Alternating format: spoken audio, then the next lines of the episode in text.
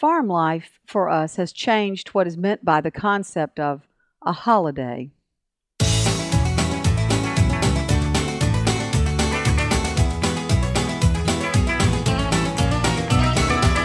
Welcome to Longleaf Breeze. Beginners learning subsistence farming using three simple principles approaching but never reaching subsistence. It's gotta be fun while we're doing it. And we don't make allness statements. And now, Lee and Amanda Borden. Thanks, Adrian, and welcome to our podcast of September 7, 2011. This is podcast number 99, uh, heading up on the eve of our century mark, which will be fun. We'll have to celebrate that in some Woohoo! fashion next week. That's right. But today the focus is on the whole concept of holidays on the farm. We've had we're coming off a wonderful Labor Day weekend where we had three separate sets of visitors here.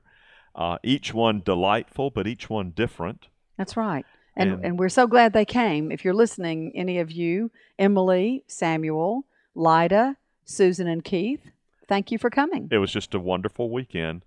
But it's gotten us thinking about holidays and how they work on the farm, and, and it is different because we lived for uh, 30 years together, but basically 55 years in the city. And when we were in the city, we knew what holidays were about. Yes, and during my 30 years of teaching college, I was always happy when there was a holiday that we actually got to um, have off from our from our uh, routine. You know, that was always very pleasant. Especially a holiday that allowed you to go to the beach. Oh yes, yes. That's what Labor Day used to mean, by the way, for the because the youth choir from our church always went to the beach for a retreat, and for years we went with them, and and that you're right, that kind of gave you a nice Yeah. uh, break from routine. But it does mean something different now, doesn't it, in our farming world? Well, it, it's a, a curious perspective that you have on holidays. Neither of us has the kind of job where we go to a workplace and get a paycheck. We we both do what we do here on the farm on our own schedule so that we can focus on our growing activities most of the time. And then when our schedule permits we take a little time and deal with our off-farm careers. But you know it's basically our schedule is our own so there there is no such thing as a holiday for you and me. Right. In terms of workload, you know, there are going to be things happening out there in the garden.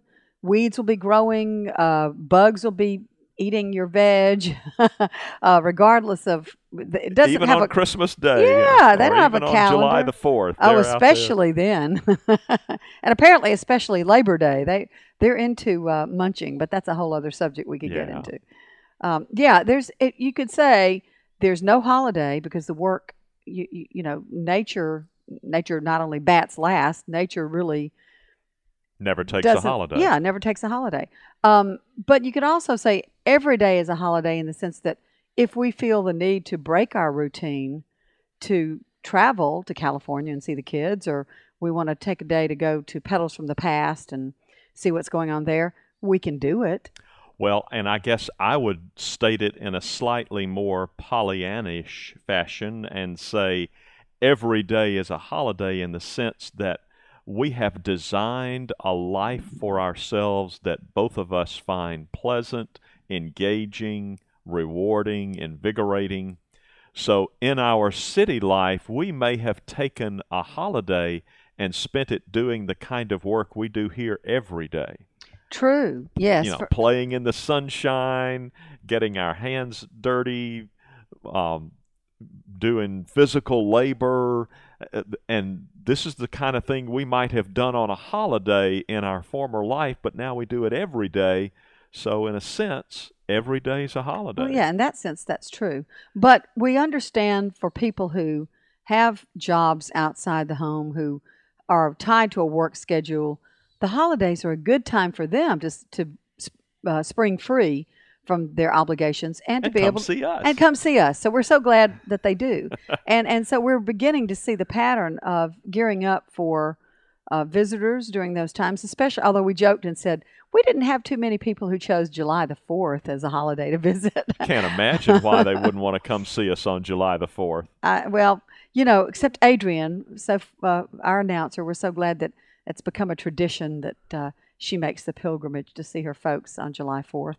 But it is a hot time of year, and so uh, luckily, most holidays don't fall in the middle of the summer. Most of the holidays are spring or fall or winter. There's some other season when we do hope, you know, that people will take advantage of their time off and come see us. So holidays have become for us a time when we become hosts. We Mhm. welcome guests. Get to see our friends and family, and we're very happy to do that. In fact, it, would, it does us a favor because we sort of need to take a day once in a while and Yes. not be so intense. And on that subject, let's talk a little bit about where the term holiday comes from. It's uh, derived from the concept of a holy day, a day that is set apart.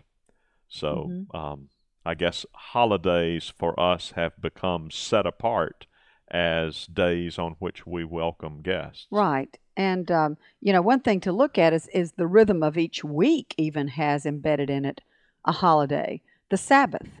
The Sabbath is the ultimate holy day that happens every week. And the question is, how good a job are Lee and Amanda doing at honoring the Sabbath day? Well, you know, when we started talking this morning about what to, we'd say in our podcast, I reflected on what our Sabbath, our Sundays, have been like since we moved to the farm. And in a sense, I'd say, yes, we do honor it unless we have some killer project hanging over our heads. Like, we've got to finish the deer fence, or, you know, we've got to get those last post holes dug. To, or we've got to get, get that seed out ahead of the rain that's due in on Exactly. Sunday Yeah. afternoon or whatever. Mhm. Yeah, um, it, it's we've had a sort of a pragmatic um, honoring of the Sabbath pattern. but I it's been good because we um, our typical pattern is we do go to church in the mornings and then a lot of times we'll go to uh, montgomery and have lunch with mama and spend some time with her through, doing, during the afternoon uh, do any kind of shopping that we need to do in the big city while we're in right. montgomery Don't want to miss a chance to go to the to what do we call it, Mount Pilot, mount pilot that's right and then um, no i think montgomery actually Raleigh. qualifies as to raleigh. Yeah, yeah We wetumpka's mount pilot but Uh, montgomery is we're of Raleigh. course using the terminology from um, the Andy Griffith Show. For those of you who are not of an age and don't recognize that terminology, Yes, uh, Tallassee is pretty clearly Mayberry. Yes. but anyway, um, the Sabbath does take on that form for us just because of the rhythm that we've developed. Uh, because, and I guess we didn't finish talking about a typical day. After our shopping, we come back here. We don't usually try to take on a big outdoor project at that point. We just have our little meager supper that night, put our feet up, and, and Right. you know, just And even on out. those days when we don't go to Montgomery to see Mama, I think we have more of a tendency to view Sundays as a day to do quiet work. Yes, yes. It's not like we sit around doing nothing but reading the Bible, but we do tend to use them for quiet work, right. And kind of puttering. So, yeah. During the wintertime, I, th- I know it was our habit to take an, a a walk in the afternoon on Sunday Mm-hmm. when we might not do it other days. Yeah, yeah. So it's a it is a there's a function for the Sabbath and um, even if you're not of a religious faith, you can probably see the advantages of um, taking a day to wind down, to be reflective, to be quiet, to let your body rest. Um, and then I think those of us who do share a religious faith understand that our Creator knows us, you know, better than we know ourselves, obviously, so and understands that we need that. And for our spirits as well as for our bodies. And I guess I would expand on that concept and say, I'm not sure that it needs to be a Sabbath day. It's possible that for you, you, our audience, not you, Amanda, for you, it might be more appropriate to have a Sabbath hour that's Yeah. ev- that occurs every day for you, or a Sabbath week that occurs every year for you, or whatever. But some time that is set apart for quiet reflection and rest. Exactly. Just whatever it takes to recharge your batteries, and you know yourself better than, you know, we can know you. So, um, but I think it, it does make sense to have holidays and to have the Sabbath and to have some concept of break in the routine. Um, and a lot of times on holidays, kind of expanding this beyond the Sabbath, um, we see that as a time, as we've mentioned, for social gatherings, for Yeah. being with family and friends. So that's there's a a need. Otherwise, I'd probably become a hermit. I don't know. I don't think I could. I don't think But- you'd become a hermit. I think you like spending time with people too much. But it's so we do welcome people, and um, it matters to us as farmers that we have these downtimes. But we think it will matter to more people, not just farmers, um, in the future. Right? It's going to be a, relevant certainly do. question. I think that in the future, in the next 20 to 30 to 50 years, there will be fewer and fewer of us who have a job where we go to some place to work and then come back home and get a regular paycheck. I think more and more of us will be catching money where we can find it, and we will be s- looking more and more to our own efforts for our sustenance and subsistence.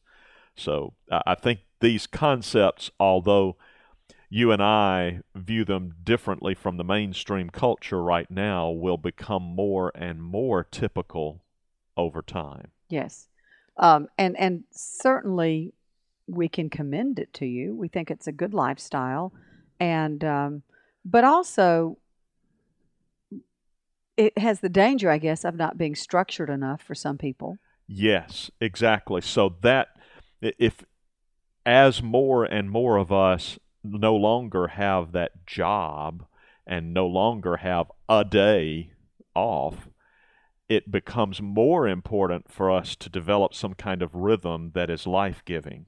And you mm-hmm. and I are discovering how to do that now, and more and more of us will need to discover how to do that. Right. So, so I think it's been useful for us to take some time to talk about holidays, and certainly as we anticipate additional ones in the future, um, you know, Thanksgiving will be coming up, Christmas, um, other times that we celebrate. Um, well, we can kind of take note on whether this pattern continues. and how we're doing with it. Yeah. How are we doing at setting those days apart and see and developing a life-giving rhythm to it? Yeah, Mm-hmm. Right. I, I think that's a good point. So Well, tell us a little bit about Veg Hill. Yeah. Looks like things are beginning to wind I know. down. It's really strange after the heat. In fact, I must. We we shouldn't let this podcast go by without mentioning the change in the weather. And I know it's temporary, but after all the scorching, dry heat um, of the past months, I mean, it's just gone on and on. Um, we, Tropical Storm Lee came through and deposited almost three inches of rain here at the farm. Um, and in the wake, in its wake, left us with a, some cool weather yesterday. and it's been delightful. I mean, it was in the 50s, and then the high, it kind of hovered around 65. It might creep up to 67, back down to 64. It was in the 60s, and that damp coolness. I will tell you, yesterday I was out in veg on Veg Hill with my corduroys, hiking boots, not just shoes, boots, you know, with thick socks, um, a long sleeve shirt, and a jacket, and it felt good. and I you did- never took any I of it off. never unpeeled a layer. but uh, talking about things winding down. but I will tell you, I was out in my shorts and t-shirt, and I never felt uncomfortably Okay, cool. well, some fine. some of us are colder natured than others, but the uh, the okra, which has been just going gangbusters, and I think it'll pick back up. It's certainly not dying, but that cool snap slowed its growth. Uh, usually, I'd go out and I mean, once a day, you have to pick those bad boys. They're just big old pods, especially the Alabama red. They can kind of get out of hand. But um, yesterday, even though I had not picked in two days, um, it was you know, I, I came in with maybe half a basket full instead of brimming over. So, um, and those were mostly okras that I missed, I think, when I picked it. Well, when I say I didn't pick in two days, I picked a few on Labor Day. The point is, I could tell a difference. And um, the other things that are winding down are the um, tomatoes. There are a few green ones left on there. The cherry tomatoes are not nearly as prolific as they were, and the um, uh, you know what's left. And some of the some of the plants look kind of sad too. So it'll be time to uh, limit limit their growth in some way. Probably just uh, cut them back. And um, the the dampness was not. Some of the uh, cantaloupes didn't look too good, but I think we'll have a few more. Um, peppers slowing down. Um, Talk to me about those blooms on the green beans. oh, well, we might have, as you speculated, another crop of green beans. Um, but here's the here's the rub. I'm seeing more and more stink bugs on the peas and beans, and I mean, I just can just walk down and in fact, I pretty much picked I picked peas yesterday, and I thought this may be it. I mean, I picked green ones, thinking mm, the if I bugs don't are pick getting it now, I won't see the it. bugs will get them. Yeah. Yeah. So um, now the lima beans are doing better, but the just the regular um, peas, uh, purple hull, and that sort of thing, not so good. But uh, yeah, I think the green beans, if they can uh, survive the bugs, we may have more. Good. But I'll tell you what I did yesterday is I went and collected shriveled up, dried up um, rattlesnake bean pods in hopes of um, saving some seed for next year. I noticed that those they're looking so good. And uh, have we talked about our uh, compost volunteer watermelon? No, We should talk about that. Um, it was good. and, and I know we're almost out of time, but let's just take a moment and talk about the fact that last year we had compost volunteer watermelons that, by and large, were white. yeah, they just they were not tasty. they had They were crossed something. They weren't it was good. it was a watermelon, but only in the vaguest sense of the word. It didn't have a good taste. And that was what I thought we had when I went down to the compost pile down on the work platform and I saw this watermelon growing. I said, okay, well, I'll grab it and I'll take it up to the barn. We'll cut it and make sure it's white too. We cut into it and it's red and sweet and juicy and delicious. Just about the best watermelon that we have raised here. So we said, aha, we may have found the longleaf breeze watermelon, the one that's ideally situated for our growing conditions. So I saved the seed from that, and hopefully we will plant those next year and see what happens. If you need a description of it, it's it was like a large sugar baby, round, round, dark green one, yeah, a little smaller than a soccer ball, right? but but a, almost the size of a soccer but ball. solid and heavy. And when that thing appeared on the counter, and I said, "Where did that come from?" Um, I- but it, it had it had a promising look and thump to it, and sure enough, it was great. So um, that was one of the serendipity um, moments of the on the farm. Yes, that was so exciting, and and we're delighted to be able to save its seed, and it will become our main watermelon planting next year, on the theory that it it may produce on a consistent basis, where we've had a little bit of a problem Oh, with splitting and blossom end rot. to produce. And I should mention that that watermelon, that uh, compost pile where you found that, was not receiving any additional water. It wasn't irrigated. yeah, It was just down there, and, and we've had a drought. So that thing survived some pretty horrifying con- or horrific conditions. And uh, no it can- care. no care. Yeah. So I think we, we may have found a winner. I hope so. And uh, I've been working on the electric deer fence around the orchard. That's been my go to project these last several days and will continue to be probably for the next two or three days until we can get that done. And we know we need to get that done quick Yes. because the deer will get very hungry very quickly here. Well, I've, I've seen on one of the apple trees what I think is a little bit of deer damage I already. agree. So we need to get busy with that. So that's our report for this week. Hope you have a wonderful week, and we will look forward to seeing you and visiting with you soon. You've been listening to Longleaf Breeze with Lee and Amanda Borden. We'd love to hear from you. You can call the farm at 334 625 8682. Send email to letters at longleafbreeze.com. Our address is P.O. Box 780 446, Tallassee, Alabama 36078. Visit us at longleafbreeze.com to learn more about the farm, to browse our archive, and to look over our planting database. You can also read the daily farm log, check in with Lee and Amanda, and talk with other listeners. That's longleafbreeze.com. Thanks for listening. See you next week.